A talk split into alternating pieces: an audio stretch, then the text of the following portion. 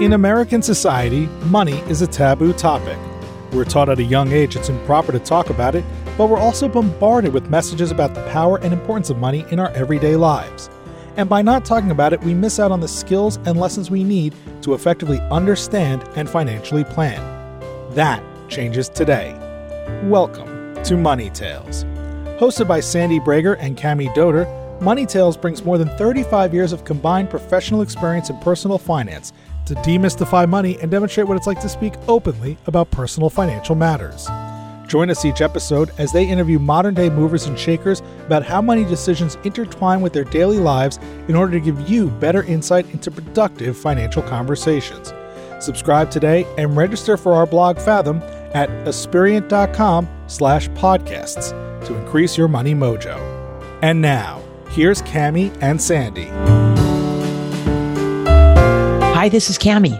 Sanford Livingston is our featured guest this week on Money Tales. Sanford is from Trenton, New Jersey. A question he often heard from his mom while growing up was, What are you going to study? Because you got to get a job.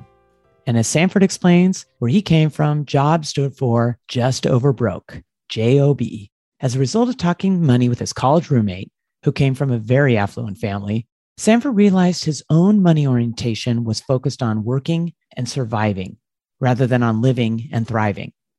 This shift in perspective had a profound impact on Sanford and the way he approached his life going forward. He's redefined wealth and is now working on passing that along to the rising generation of his family. Today, Sanford is the CEO of NorCal Financial Development Corporation. He is responsible for establishing relationships with lenders, fintech innovation experts, and political and community leaders. Hi, this is Sandy. Here are three key Money Tales conversation topics Sanford covers. First, why talking about money with your friends can be life altering. Second, why it's important to choose your words wisely, especially in money conversations. And three, how wealth is really life. After the interview, Cami and I leave you with some tips for starting money conversations. Now, on to our discussion with Sanford Livingston. Hello, Money Tales listeners. This is Cami, and I'm here with my co-host Sandy. How you doing, Sandy? I'm great. How are you? I'm doing really great. Have you had any interesting money conversations of late? I'm always having interesting money conversations. I love that about you. it's fun to have them on Money Tales, and it's great to have them in my day to day life as a wealth manager, in addition to my own personal life. On the work side, I've been working with some of our colleagues getting ready for a meeting. And we're meeting with two generations of a family that we've worked with for a long time. This is the first family meeting where we're having the different generations together in the same place. It's been really fun, exciting, and special to prepare for it.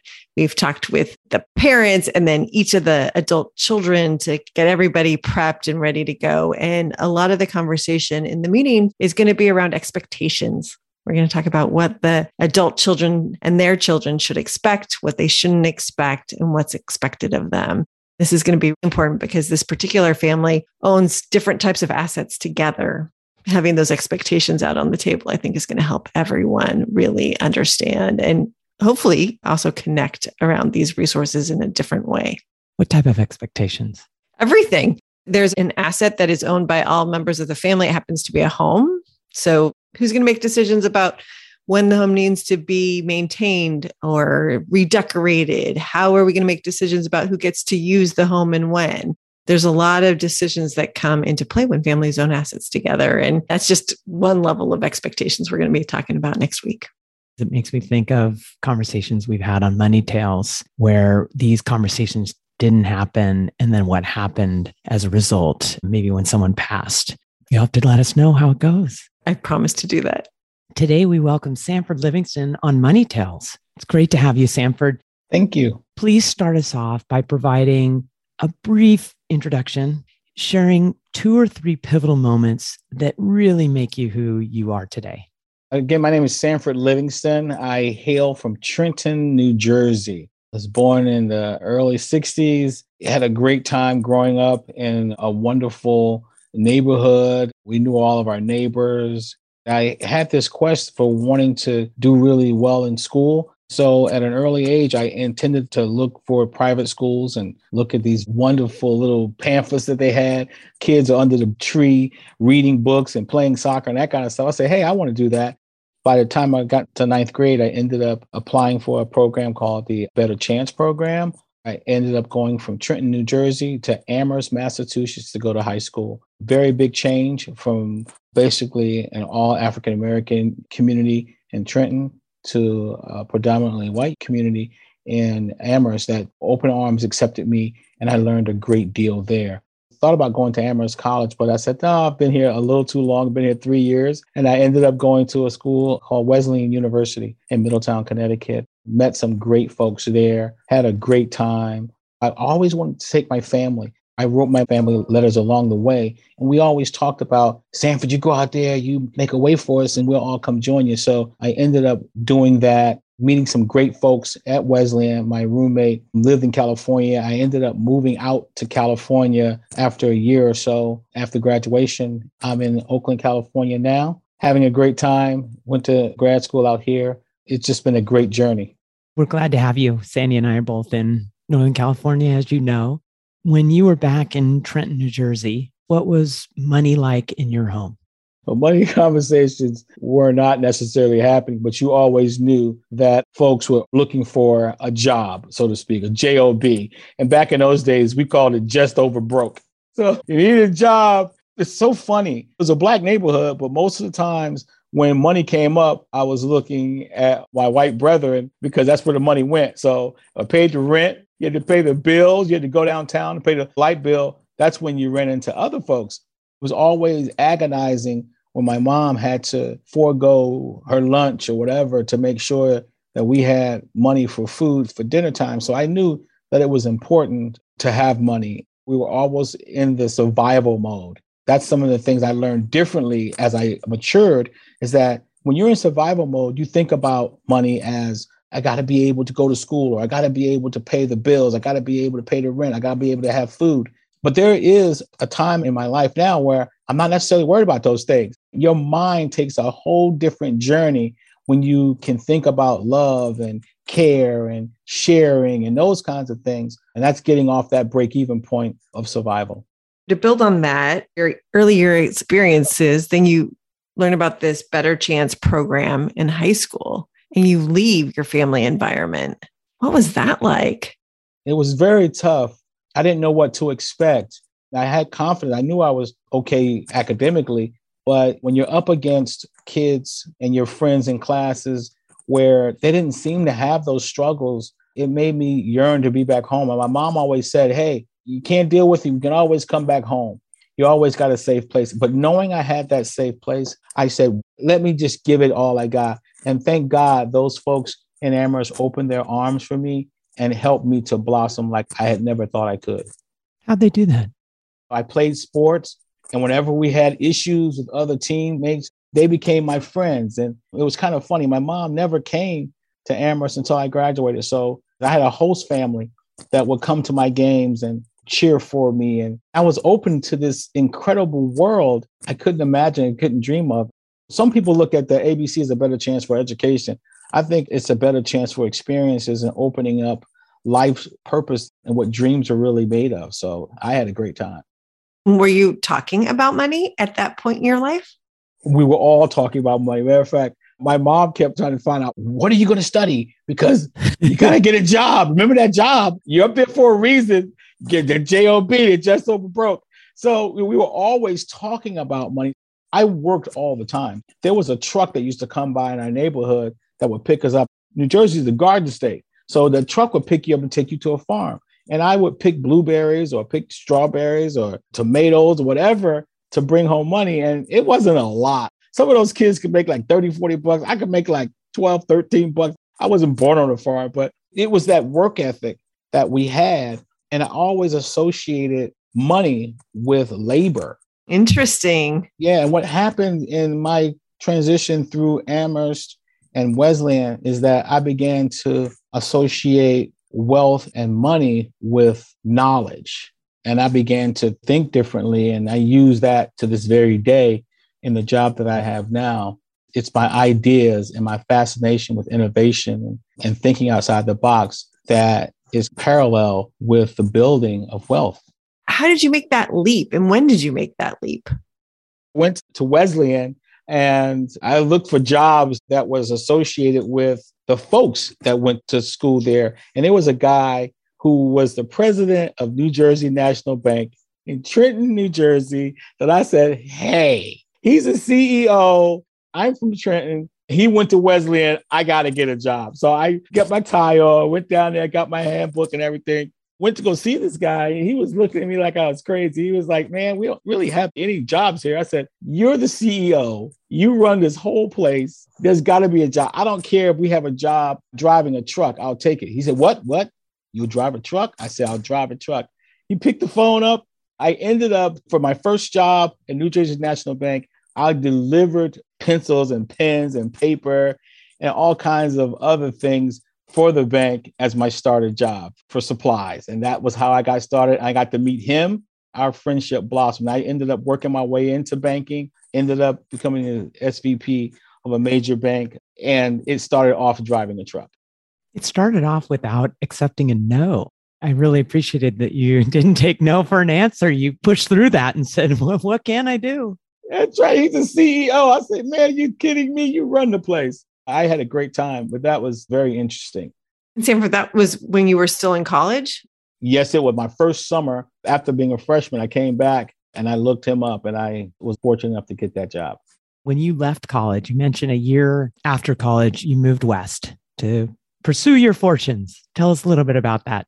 Absolutely. So I had some unfortunate things. So my father had met his untimely demise in a carjacking incident in New Jersey, and it was just terrible. My roommate from school said, Hey, man, you need to get away and do some things. At that time, I was working as a financial analyst in Hartford, Connecticut, but I was always going back and forth to Trenton. But I grabbed my things and I moved west.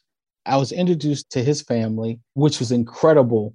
They were pretty well off. Well off is an understatement, but nevertheless, it had been more than I had ever seen before. And that's when, Sandy, I started to think about that difference between survival versus living, thriving, and enjoying life. There's a couple of things that we were taught coming out of Trenton Education, health insurance, or even health issues could make or break a family. I found out later that bankruptcies were the issues surrounded by health issues or people who had to use a lot of their savings. They used it for college. And oh my God, me sending my kids to school now, $85,000 a year for some liberal arts schools and stuff like that. It's tough. It can really be draining. But when you get above that level and you have resources that you can do whatever you want, it allows you to dream and think of things that are amazing. And I was able to do that. And I was able to understand that. And with this family's help, I even enjoyed some of their vacation homes and stuff like that.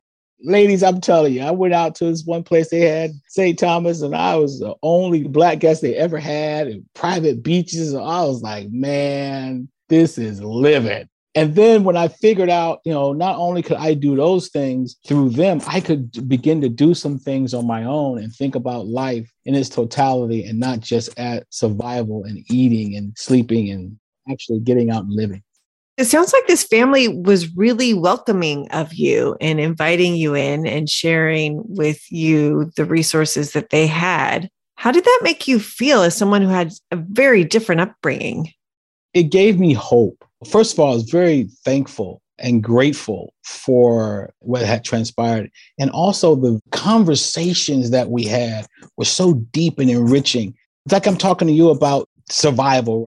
I said, buddy, you don't have to think about eating and rent and car note and all that kind of stuff. I said, what do you think about? He said, Sanford, I think about the same things you think about. You just think about them differently. I think about my mom and her health. I think about our safety I think about being kidnapped. I think about what I have to do to survive, but differently.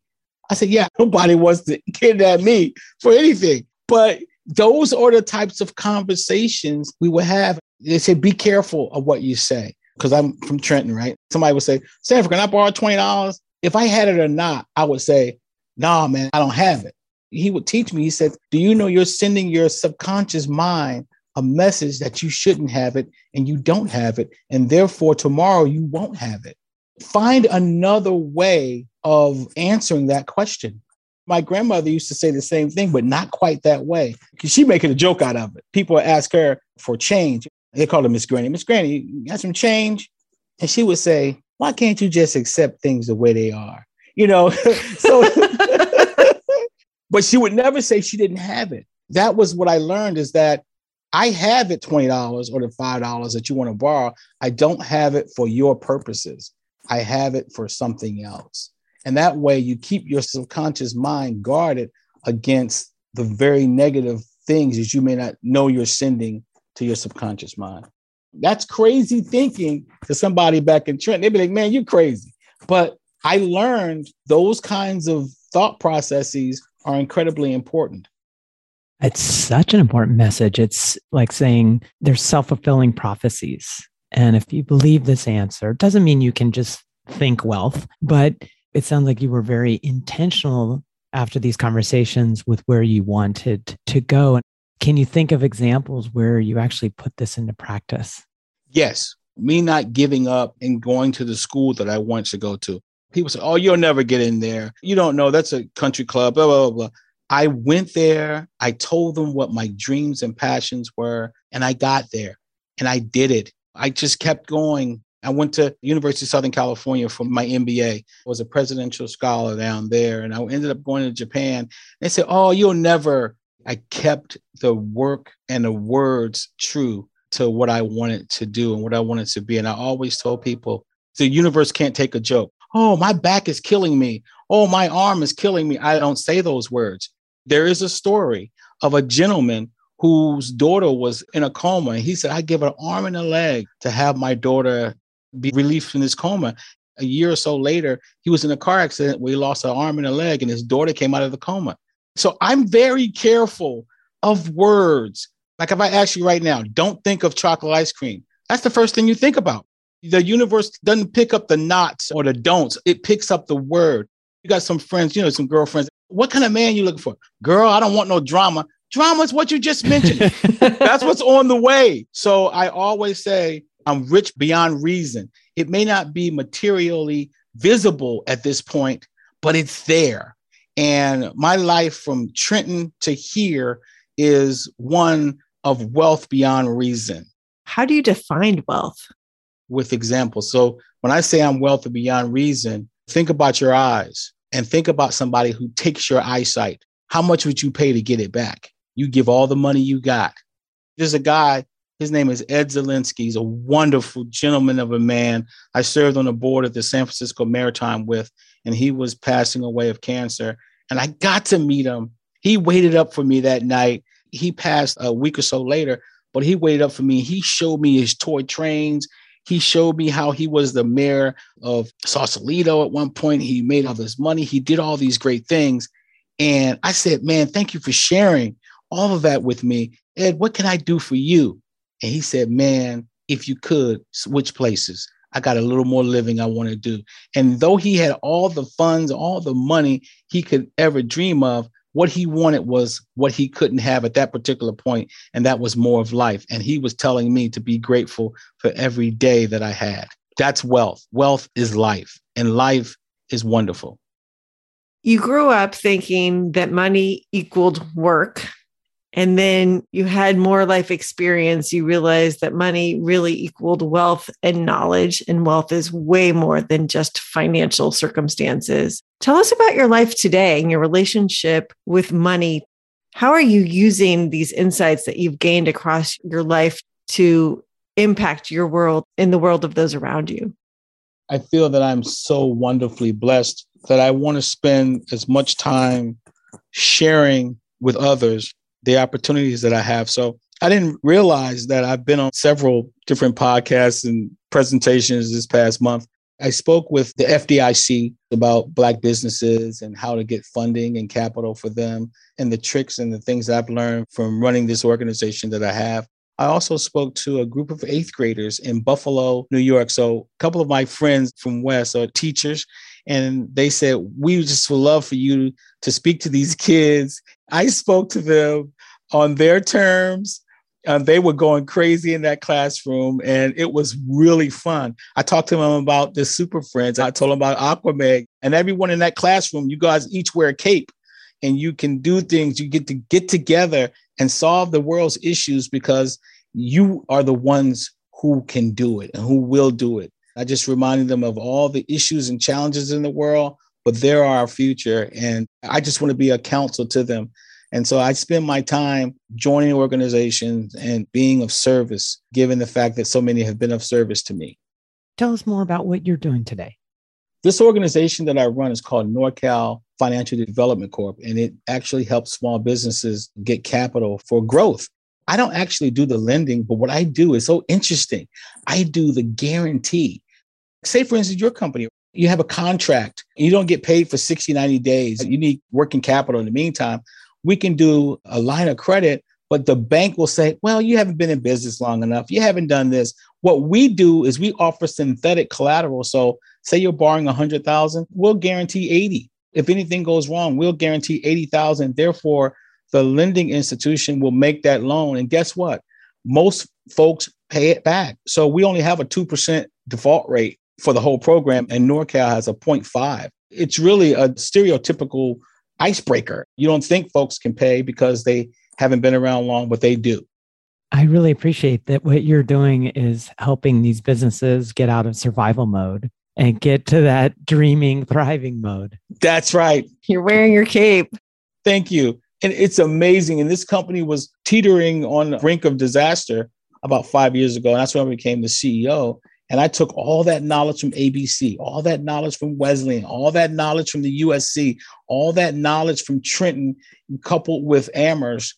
We've gone from just a couple of hundred thousand dollars in revenue to over a couple of million. Using that and those relationships and conversations like this, we continue to grow. Even in the pandemic, we had the same people that was working here then working here now and we have the same number of people. So i didn't have to go out and find some superheroes. I have superheroes right here. Will you tell us about your family today and how you're talking about money with your family? I got divorced a while back but we still raise our three kids. When my sister got sick. My sister was born spina bifida so she passed in 2011 but even in 03 i had to bring her three sons in with me and right now, those three, my three, we have six.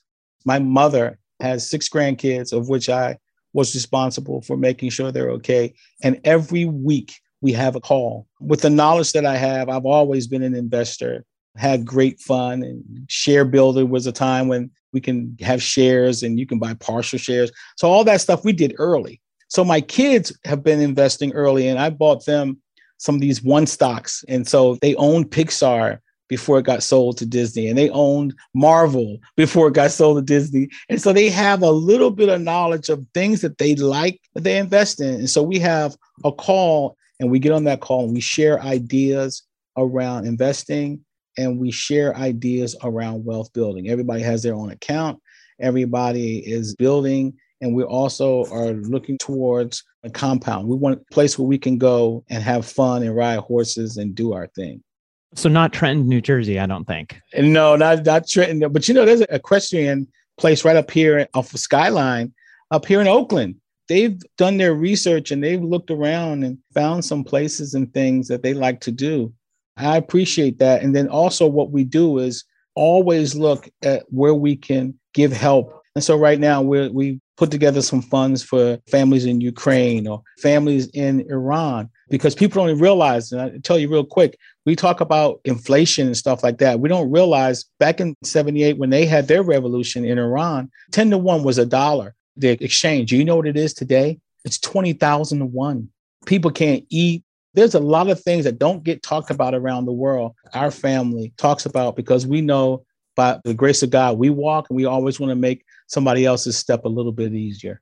Will you tell us a little bit more about these weekly meetings?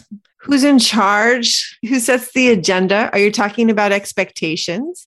I started off with the one that was doing it because I helped put it together. But then I have a daughter who works for a major bank in New York. She graduated from Williams last year. And so she's pulling all the tricks out of the bag and sharing them with us. And then my son, he's an anime kind of guy, so he's an artist. He recognized a couple of stocks like Levi, where they had this ability to do three dimensional work and stuff like that. You could put on a pair of pants after you were scanned. And he's like, I think that's going to do it. I think it's going to do it. And so he ended up buying it really low. And now it's probably triple what it was.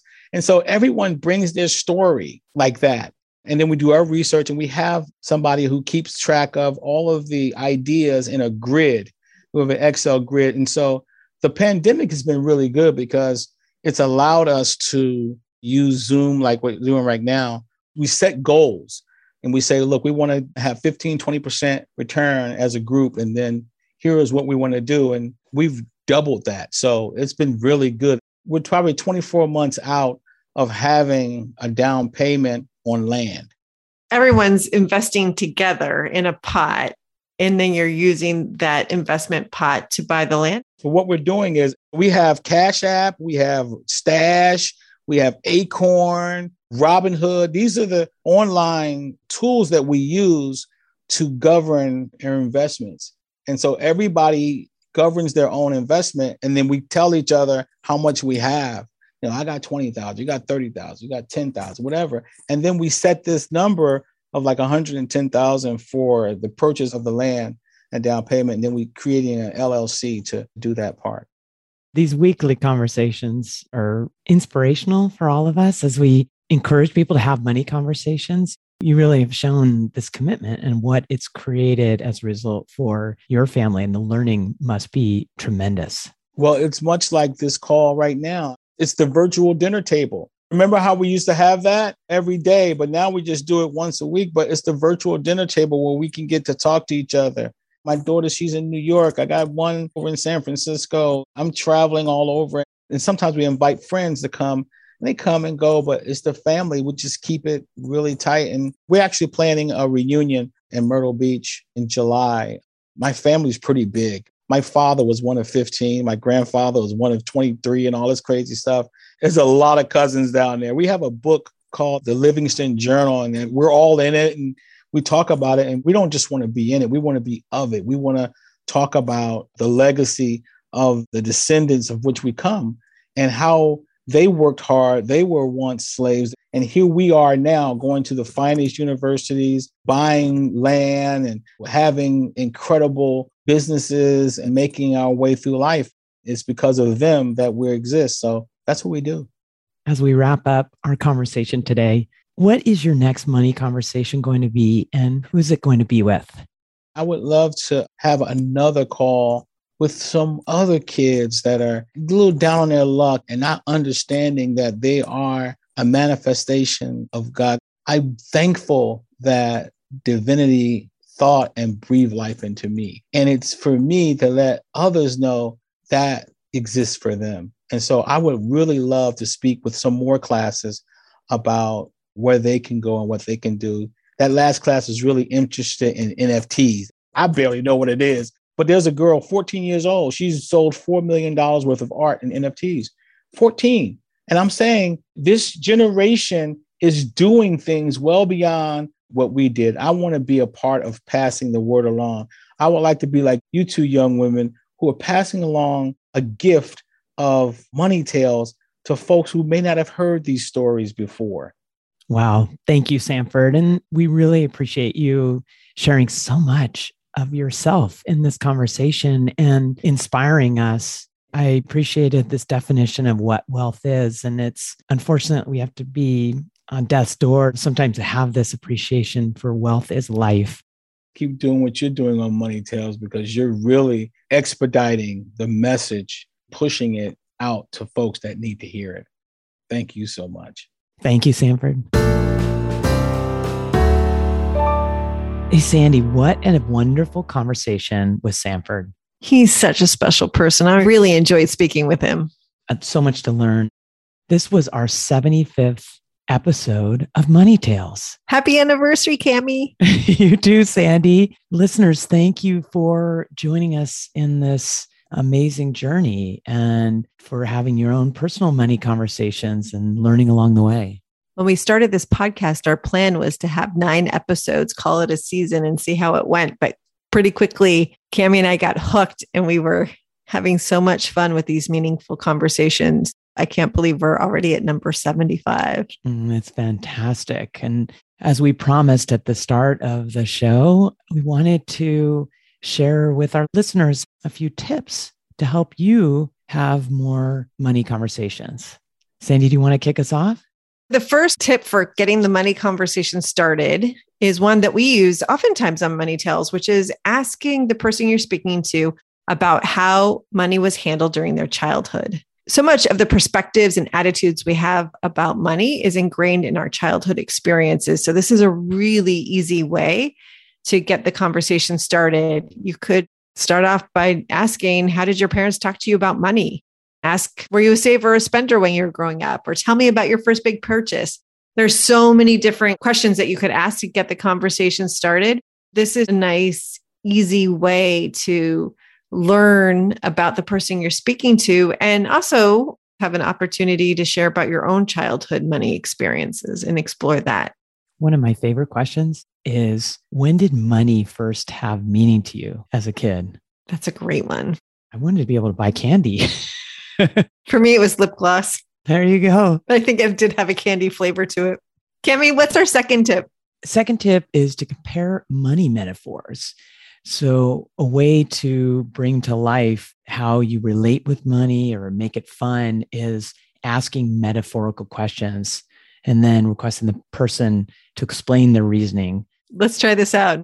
All right, Sandy, if money were a food, what food would it be for you and why? I'm going to go with a hot fudge sundae because for me, money is a reward for working hard and for accomplishing the things that I want to accomplish, much like a hot fudge sundae is a reward on a special occasion to enjoy dessert after a fine meal. Let's try another one. If money were an animal, which one would it be for you and why? I would say money would be an octopus. That's a lot of wallets. I learned that an octopus can grow back a tentacle if it gets chopped off. Now, must not be nice when they lose it. Just like I don't like losing money. Sometimes I don't spend it very easily. But the idea that you can grow it back and that you can learn from efforts you make, made me think of this octopus with all these arms. Also makes me think about some of our guests talk about saving money in the different envelopes. So I can think of the different arms of the octopus being these different envelopes. So we're really intentional about what we're saving for and what we want to use that money for. I like these metaphors. It's a fun way to talk about money. It's playful, it invites fun and curiosity and isn't judgmental or uncomfortable really important. So, is that the third hot tip? Absolutely. Approach these conversations with curiosity. Curiosity will lead you into some natural questions to start a money conversation. You could say, I was listening to this great podcast and it got me thinking about money. Hey, friend, what are your thoughts? Or you can refer to a newspaper article you read or a magazine article or something you saw on social media whatever the case, giving a little bit of reference to set some context for starting the conversation can be extremely helpful. Listeners, you might have some conversation starters of your own. And if you do, please reach out to us at podcasts at Aspiriant.com. We'd love to hear how you're starting your money conversations and what you're talking about. And if you have a guest idea, write us about that too. You've been listening to Money Tales, hosted by Sandy Brager and Cami Doder. To subscribe to the show on your favorite platform or to increase your money mojo via their blog Fathom, head on over to aspiriant.com slash podcasts. Thanks, and we'll see you next time on Money Tales.